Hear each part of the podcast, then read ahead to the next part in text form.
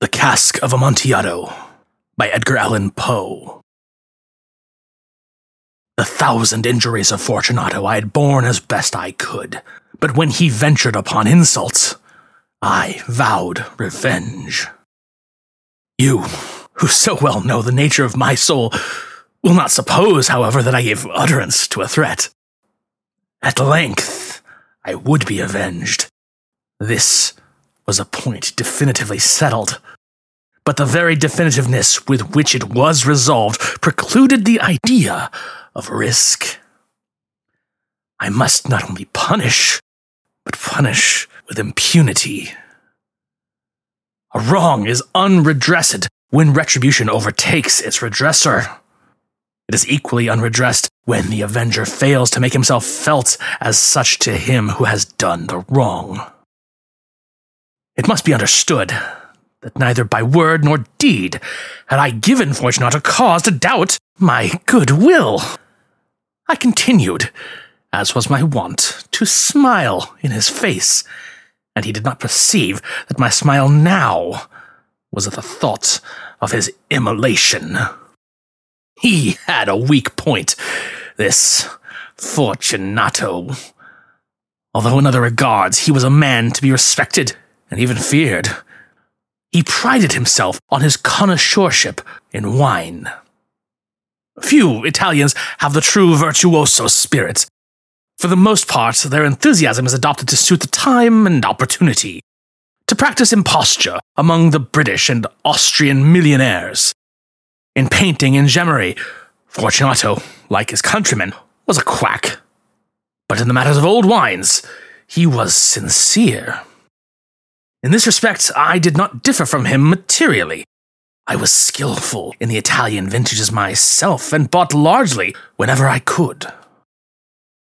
It was about dusk one evening during the supreme madness of the Carnival season that I encountered my friend. He accosted me with excessive warmth, for he had been drinking much. The man wore motley, he had on a tight fitting, party striped dress, and his head was surmounted by a conical cap and bells. I was so pleased to see him that I thought I should have never done wringing his hand. I said to him, My dear Fortunato, you are luckily met. How remarkably well you are looking today. But I have received a pipe of what passes for Amontillado, and, uh, I have my doubts. Ho! said he. Amontillado? A pipe? Impossible! And in the middle of the carnival? I have my doubts, I replied. And I was silly enough to pay the full Amontillado price uh, without consulting you in the matter. You were not to be found, and I was fearful of losing a bargain. Amontillado! I have my doubts. Amontillado! And I must satisfy them. Oh, Amontillado! As you are engaged, I am on my way to Lucchesi. If anyone has a critical turn, it is he. He will tell me Lucchesi cannot tell Amontillado from sherry. And yet, some fools will have it that his taste is a match for your own. Come, let us go. Whither? To your vaults. Oh, my friend, no. I will not impose upon your good nature. I perceive you have an engagement. Lucchesi. I have no engagement. Come. My friend, no. It is not the engagement, but the severe cold with which I perceive you are afflicted. The vaults are insufferably damp. They are encrusted with nitre. Let us go nevertheless. The cold is merely nothing. Amontillado, you have been imposed upon. And as for Lucchesi, he cannot distinguish sherry from Amontillado. Thus speaking, Fortunato possessed himself of my arm, putting on a mask of black silk and drawing a roquelaire closely about my person. I suffered him to hurry me to my palazzo. There were no attendants at home. They had absconded to make merry in honor of the time. I had told them that I should not return until the morning and had given them explicit orders not to stir from the house. These orders were sufficient. I well knew to ensure their immediate disappearance, one and all, as soon as my back was turned. I took from their sconces two flambeaux, and giving one to Fortunato, bowed him through several suites of rooms to the archway that led to the vaults. I passed down a long and winding staircase, requesting him to be cautious as he followed.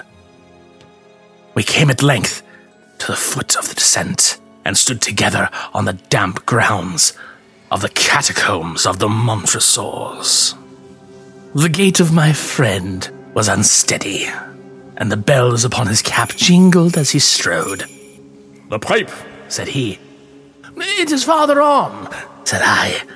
But observe the white webwork which gleams from these cavern walls. He turned toward me. He looked into my eyes with two filmy orbs that distilled a rheum of intoxication. Nitre? He asked at length. Nitre? I replied. How long have you had that cough?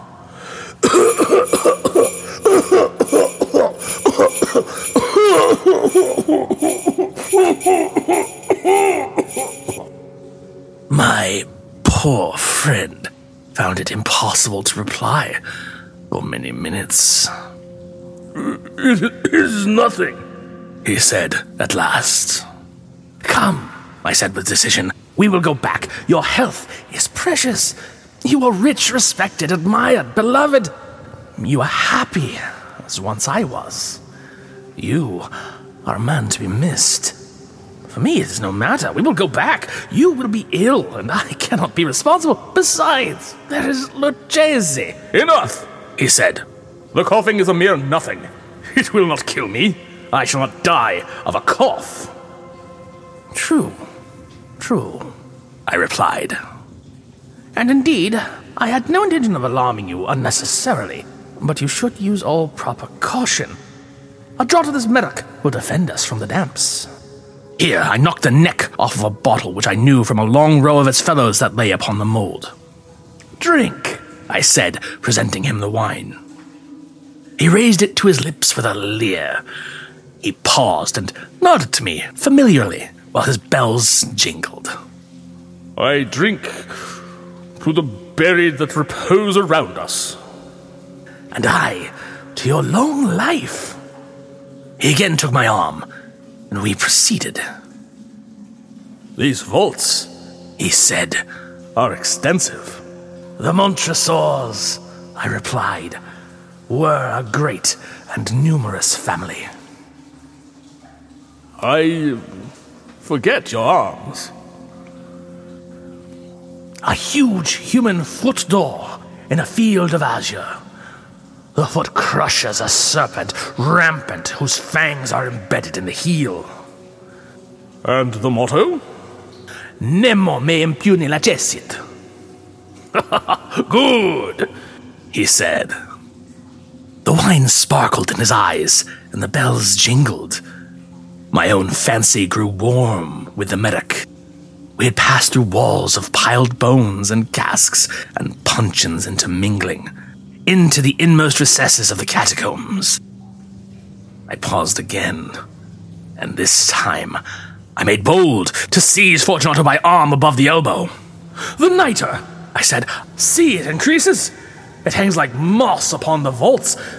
We are below the river's bed. The drops of moisture trickle among the bones. Come, come, we will go back ere it is too late. Your cough. It is nothing, he said. Let us go on. First, another draught of the medoc. I broke and reached him a flasson of de Grave. He emptied it at a breath. His eyes flashed with fierce light. He laughed and threw the bottle upwards with a gesticulation I did not understand. I gave him a look of surprise. He repeated the movement, a grotesque one. You do not comprehend? He said. Not I, I replied. Then you are not of the Brotherhood. How? You are not of the Masons. Yes, yes, I said, yes, yes. You? Impossible! A Mason? A Mason, I replied. A sign, he said. It is this, I answered, producing a trowel from beneath the folds of my roquelaire. You jest, He exclaimed, recoiling a few paces. but uh, let us proceed to the Amontillado. Be it so, I said, replacing the tool beneath the cloak and again offering him my arm. He leaned upon it heavily. We continued our route in search for the Amontillado. We passed through a range of low arches, descended, passed on, and descending again, we arrived at a deep crypt in which the foulness of the air caused our flambeau rather to glow than flame. At the most remote end of the crypt, there appeared another, less spacious. Its walls had been lined with human remains, piled to the vault overhead, in the fashions of the great catacombs of Paris. Three sides of this interior crypt were still ornamented in this manner. On the fourth, the bones had been thrown down and lay promiscuously upon the earth, forming at one point a mound of some size. Within the wall, thus exposed by the displacing of the bones, we perceived a still interior recess, in depth about four feet, in width three, in height six or seven. It seemed to have been constructed for no especial use within itself, but formed merely the interval between the two colossal supports of the roof of the catacombs, and was backed by one of their circumscribing walls of solid granite. It was in vain that Fortunato, uplifting his dull torch, endeavored to pry into these depths of the recess. Its termination, the feeble light, did not enable us to see. Proceed, I said. Herein is the Amontillado. As for Lucchesi, He is an ignoramus. interrupted my friend as he stepped unsteadily forward, while I followed immediately at his heels. In an instant, he had reached the extremity of the niche, and finding his progress arrested by the rock, stood stupidly bewildered. A moment more, and I had fettered him to the granite. In its surface were two iron staples, distant from each other about two feet horizontally. From one of these depended a short chain, from the other, a padlock. Throwing the links about his waist, it was but the work of a few seconds to secure it. He was too much astounded to resist. Withdrawing the key, I stepped back from the recess. Pass your hand, I said, over the wall.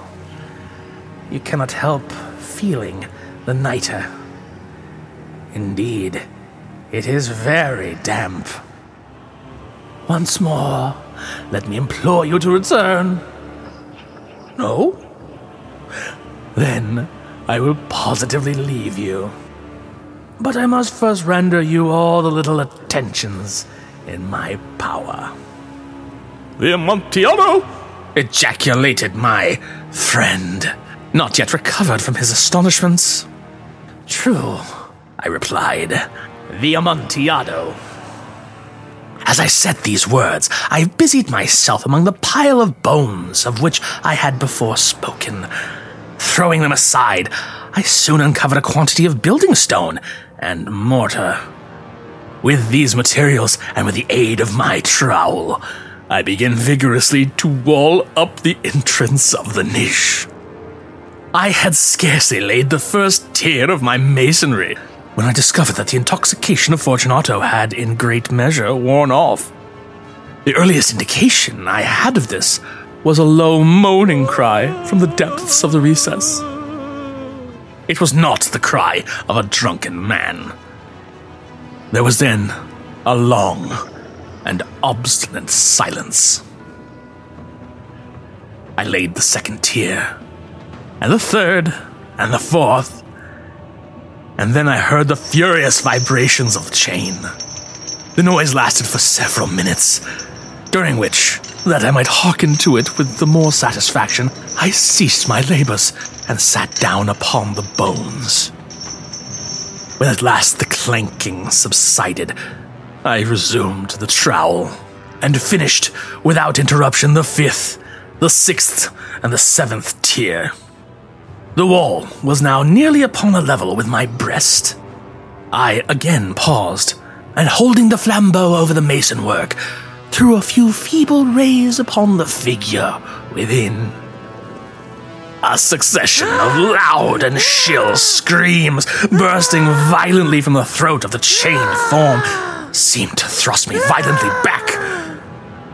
For a brief moment, I hesitated. I trembled.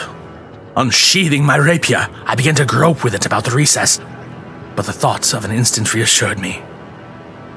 I placed my hand upon the solid fabric of the catacombs and felt satisfied. I reapproached the wall. I replied to the yells of him who clamored. I re echoed. I aided.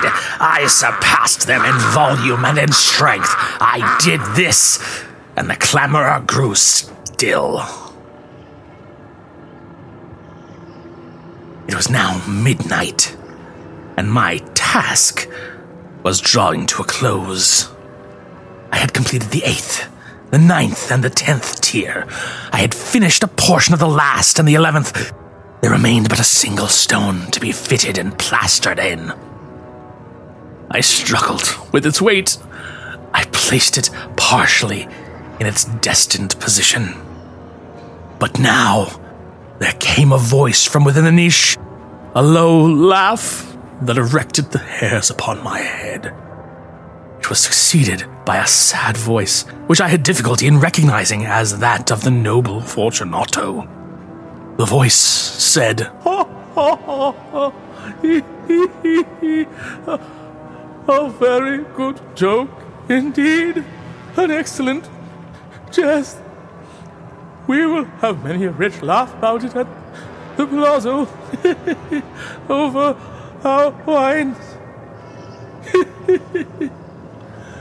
the Amontillado? I said. yes, the, the Amontillado.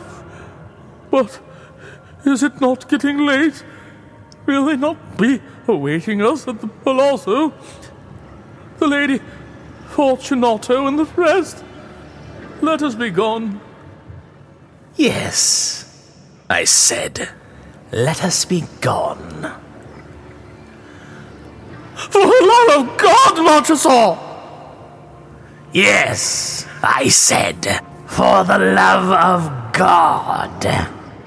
But to those words, I hearkened in vain for a reply. I grew impatient. I called aloud, Fortunato! No answer. I called again, Fortunato! No answer still. I thrust a torch to the remaining aperture and let it fall within. There came forth in return only a jingling of the bells. My heart grew sick. On account of the dampness of the catacombs, I hastened to make an end of my labor. I forced the last stone into its position. I plastered it up. Against the new masonry, I re erected the old rampart of bones. For the half of a century, no mortal has disturbed them. In pace requiescat.